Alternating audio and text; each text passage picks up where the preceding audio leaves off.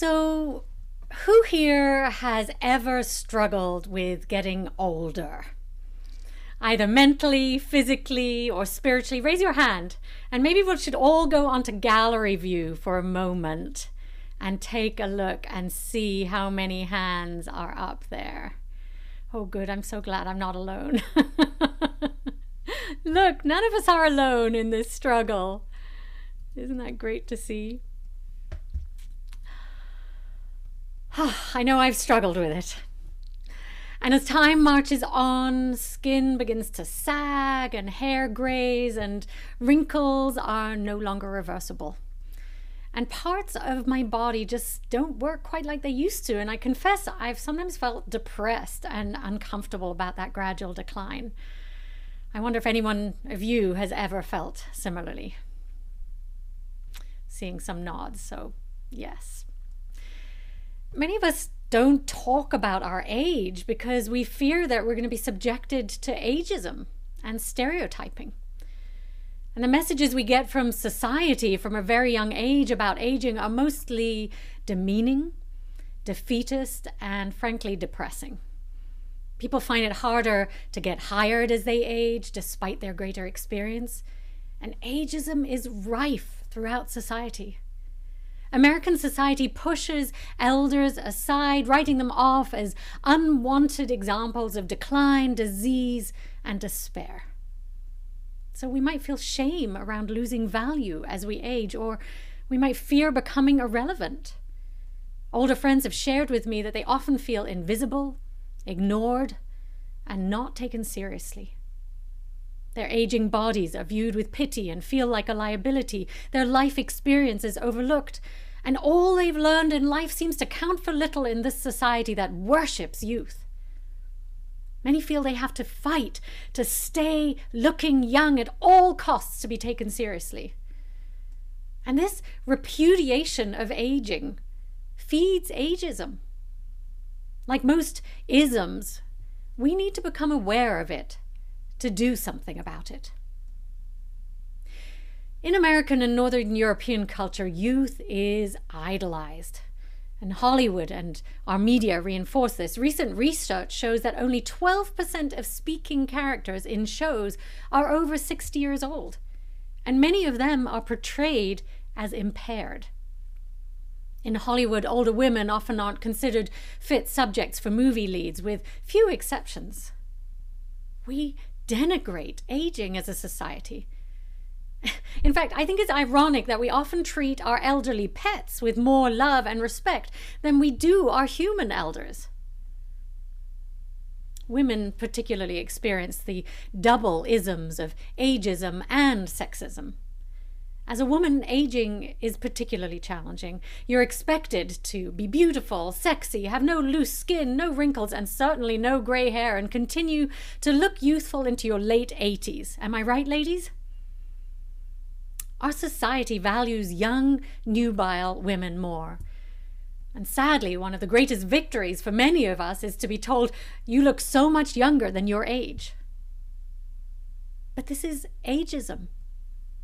Getting older is natural. Looking your age is normal. We're all journeying through the inevitable cycle of birth and death. Many women contort themselves to avoid aging, getting plastic surgery, dyeing their hair, and using a myriad of anti aging products to try and stem the inevitable appearance of age. And then ageism contributes to many women feeling bad about themselves as they get older. It tells us we're less worthy human beings as our youth fades. I confess I've been struggling with this as I look in the mirror and face the reality of aging and see more and more wrinkles each day. But what I didn't realize is that my discomfort is also coming from my own internal ageism that has been implanted by society from a very young age. Now, men too are expected to have strong, toned bodies and emanate a powerful warrior demeanor, though our culture does seem to allow men to go grey and age and still be considered valuable and respected, as long as they seem powerful in some way. No wonder growing old is not for the faint of heart, particularly in white Western culture. No wonder we work so hard to try and delay the outer signs of aging. Not surprisingly, the US has the highest suicide rate among elders. In fact, psychologists who are experts on aging are finding that fear of aging and memory loss creates exactly what we fear. According to one study, people who held negative views about aging lived on average seven and a half years less than their peers with more positive views. That's a huge difference. But in a society that makes us feel less than as we age, how do we reclaim our own sense of worth to be able to enjoy our elder years with pride and with joy? Ashton Applewhite, in her TED talk called Let's End Ageism, reminds us not to demean ourselves for aging. Don't blame temporary memory lapses on senior moments, she insists. We don't call losing our car keys when we're in high school a junior moment. She tells us that it's high time to ditch the old young binary. Having a clear sense of purpose in life and not subjecting ourselves to our own negative messages about aging helps us stay young and vital in spirit. Longevity is actually a hallmark of human progress, so let's celebrate and be proud of this achievement. As the boomer generation ages, we're going to have more and more elderly folks, so it's time to dismantle the bias of ageism. Are you with me? The World Health Organization is developing a global anti ageism initiative to improve both health and lifespan. Ageism is a global human rights issue, Applewhite warns, as everyone, everywhere, is either old or will grow old. You can see her TED talk at this link we're going to put in the chat. And don't go there now, but but for later, save it for later.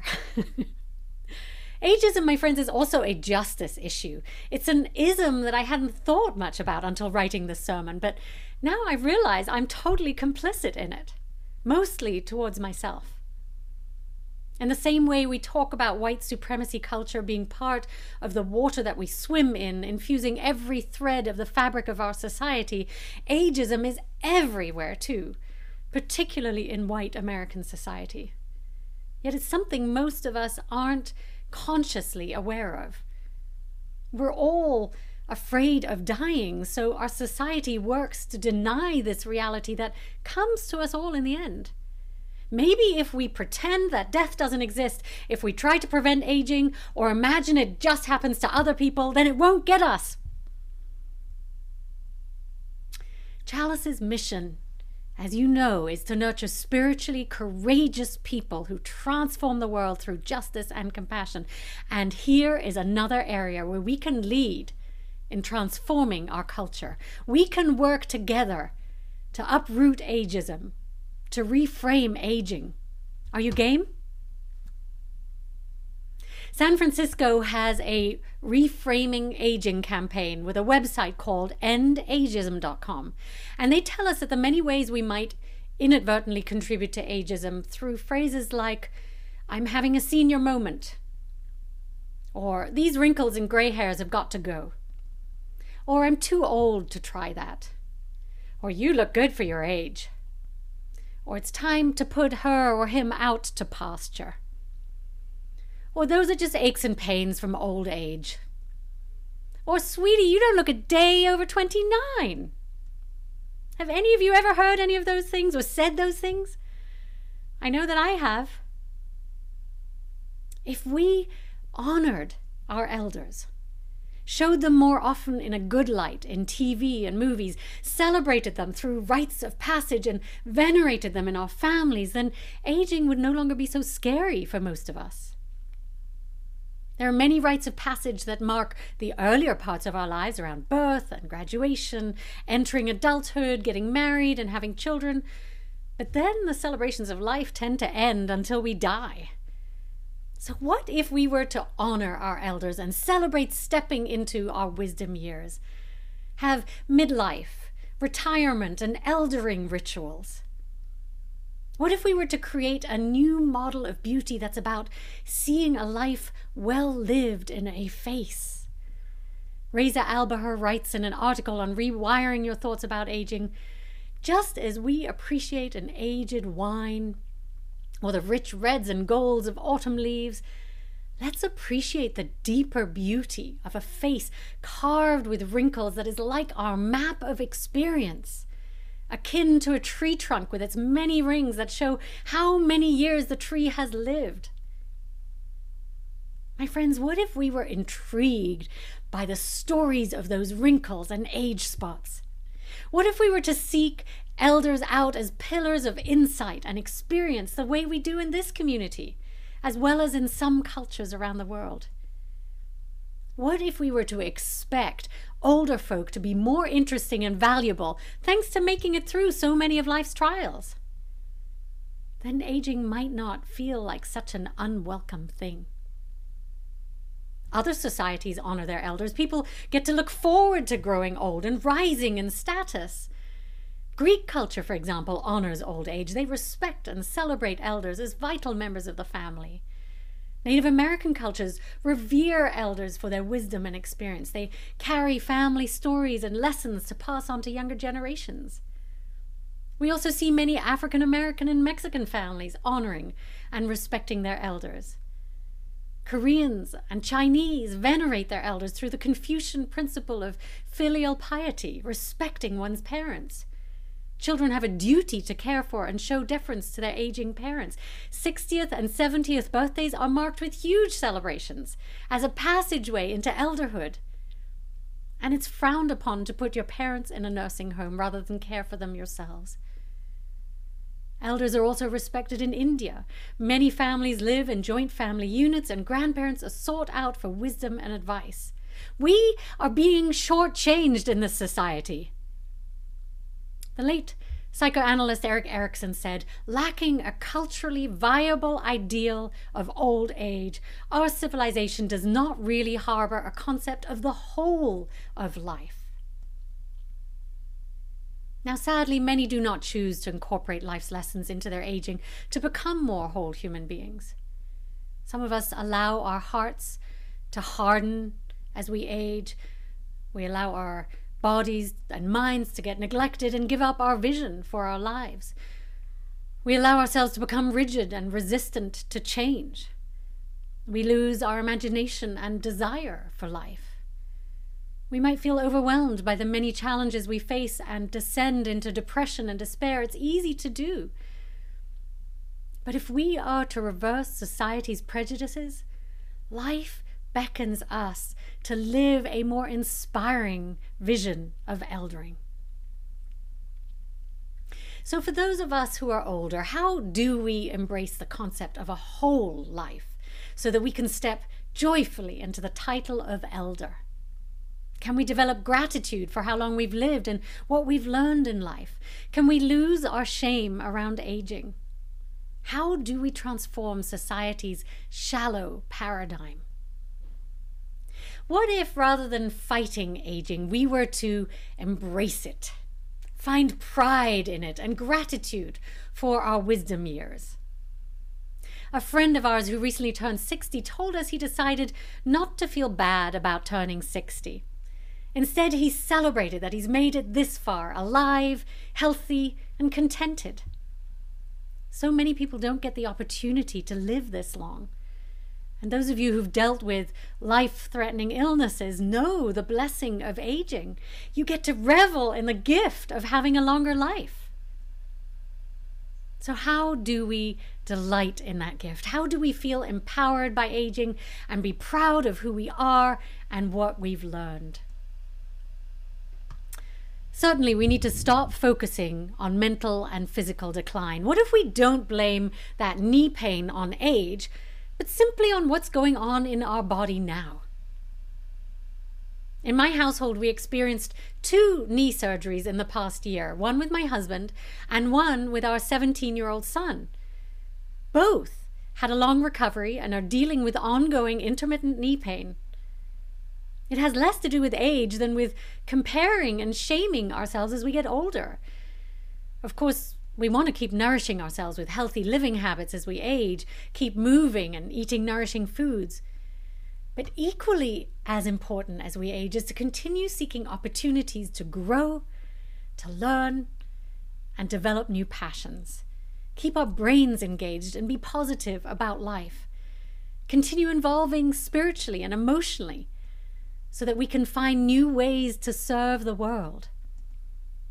And though our bodies transform, our spirit doesn't have to age. I bet if I talked and asked most of you, most of us would say we still feel like we're 20 or 30 in our spirits, right? They don't age. An article called Learning to Love Growing Old in Psychology Today shares so long as we lock ourselves into an obsession with youth culture, we can only develop age rage and dehumanize ourselves, according to feminist Betty Friedan. Those who give up their denial of age, who age consciously, grow and become aware of new capacities they develop while aging. They become more authentically themselves. Isn't that exciting? To become more authentically ourselves as we age? Because if this one life is all that we have, then surely that's one of our purposes here on the planet to be fully, authentically who we are. When we begin to know and value ourselves more intimately as we age, our wisdom, our authenticity, our resilience, and courage will shine through will be beacons for those seeking a life of meaning and purpose. The second half of life is also a time to move from ambition and achievement as our driver towards finding meaning and fulfillment. Now, this transition may require a descent into the unknown, into pain and struggle, into the darkness before we emerge into our new light. It may take wrestling with who we are or what our life is about before we can arise more hopeful, wise, and spiritually mature. And it may involve letting go of old ways of being. And then, as we emerge, we find a new balance between our external quantitative experiences and our internal qualitative lives. We often emerge wiser and more courageous. The anthropologist and educator Angeles Arrien has written a beautiful spiritual book called The Second Half of Life. And in its foreword, the poet John O'Donohue calls it a luminous, penetrating book for dark times. He believes if people read this book, work with it, and implement its ideas, we would see a huge cultural shift around aging. Arrien says that over the age of 50, we cross thresholds that require different skills than those we learned when we were younger. She claims the second half of life ushers in the ultimate initiation. We need to navigate retirement, cope with the natural challenges of maintaining the health of an aging body, and confront mortality. To navigate this terrain, we're going to require courage, strength, and insight we will need to develop our inner lives and learn more about love, service, balance, and creativity.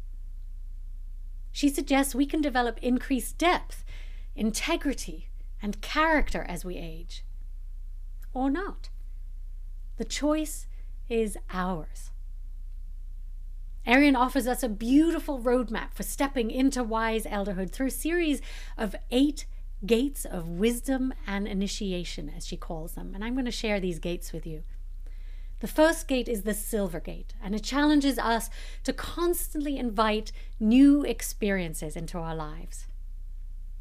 The next, the white picket gate, asks us to reflect on the roles that we've played earlier in life and to learn to assume the new role of elder. The third gate, the clay gate, urges us to care for and enjoy our bodies, even as we come to terms with their limitations. At the black and white gate, we learn to deepen our relationships in more intimate and mature ways. The fifth, rustic gate, encourages us to use our creativity to enhance our lives, contribute to communities, and leave some kind of a lasting legacy. The next is the bone gate, where we develop the courage to be authentically ourselves in the world. The seventh gate, the natural gate, calls us to replenish our souls in silence and in nature and to take time for reflection. And finally, when we reach the gold gate, we actively engage in practices of non attachment and prepare for passing from this world. Impermanence, my friends, is one of the cornerstones of Buddhist teachings and practice. Realizing that we're here for a short time only, not attaching to life, knowing that everything changes, and being able to let go bit by bit are key spiritual lessons. With each gate, Arrien offers us gifts, reflections, and practices to deepen our understanding of this threshold. And I highly recommend this as a book study and as a spiritual practice for some of our smaller groups. I found great comfort and growth in its life enhancing practices.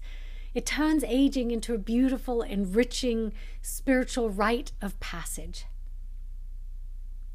So, my friends, as we often do at Chalice, I invite us to practice being countercultural. Rather than focusing on the ills of aging, let's turn our attention to the gifts of aging.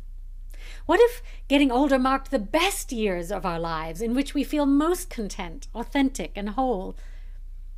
Research actually shows that old age is a time of greatest happiness, like youth. There's a C curve of happiness with the highest rates near the beginning and end of life.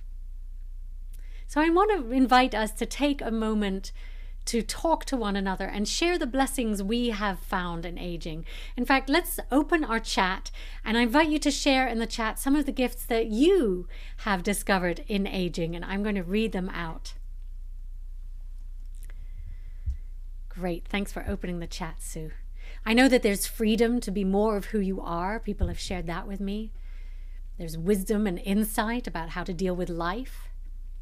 There's the gift of having a long life. Let's share some more. I'd love to hear your thoughts. Mentoring young people, yes, Tom. And David Grenda writes, comfort in my own skin, absolutely. And Pamela Matthews says, being with people you want to be with. Joanne Van Reenen says, serenity. Nancy and Dawn say freedom from work. Todd and Lorella say grandchildren, yes. Renee Hook says, I admire people with smile wrinkles. You can tell they've smiled a lot in their lives, yes. Mark says, less time spent in the office. Amy says, not being afraid. Barbara Green says, gratitude for small things. Gordon and Barbara says, appreciation of special moments. Ryan Fernell, Chuck, for, oh, Chuck Fernell says, playing tennis with my son. Um, Katie Morgan says having adult children as friends. Charmian says being whimsical, not serious, and it's okay. Pamela writes not coloring my hair. Barbara Jimerson says doing what I want to do when I want to do it. Absolutely, Barbara. Sherry Hansen says less stress, more free time. David Grenda learning new things. Dell slowing down and appreciating more. Tom Wolfe more time in peaceful nature. At Lathrop, aging is really a blessing. Yes. Matt Chapa, cool hair. Oh, yeah, Matt, give us a twirl of your long, beautiful hair. April Fernell says, more patience for those with other others opin- other opinions. Delisha says, enjoying the sun even if it gives you wrinkles. And Thelma Williams, continuing to be physically active and volunteering. Wow, what a lot of beautiful wisdom. I invite you at the end to share the to to um, save the chat so that you can save some of these great thoughts. So here's some more. Merlin says, not sweating the small stuff. Note, it's all small stuff. Absolutely, Merlin. Dell says, can you repeat the title of the book you mentioned? Yes, it's called The Second Half of Life. I think I'll need to look back and get make sure that it's the right title. But Angeles Arrien, The Second Half of Life. And um, Katie says, pickleball and hiking any day I, I want. Yes. Yes, thank you, Pamela. It is the second half of life. And Susan says, feeling silly and joyful with grandchildren. Indeed, so many wonderful things. Thank you all for sharing your wisdom. So I ask you, my friends, having read all of that and thinking about it, can you be proud and grateful for who you are now, whatever age you are? And if not, why not?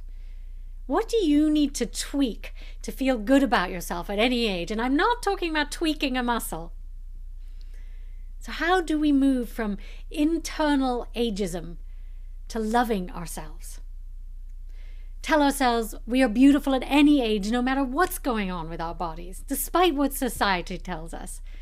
We just sang, How could anyone ever tell you that you're anything less than beautiful? And that begins within. My beloveds, may we live radiant, curious, and engaged lives until the end. May we embrace aging and love ourselves and one another even more deeply in this stage of life. And may we support one another in reframing aging and ending ageism. May it be so.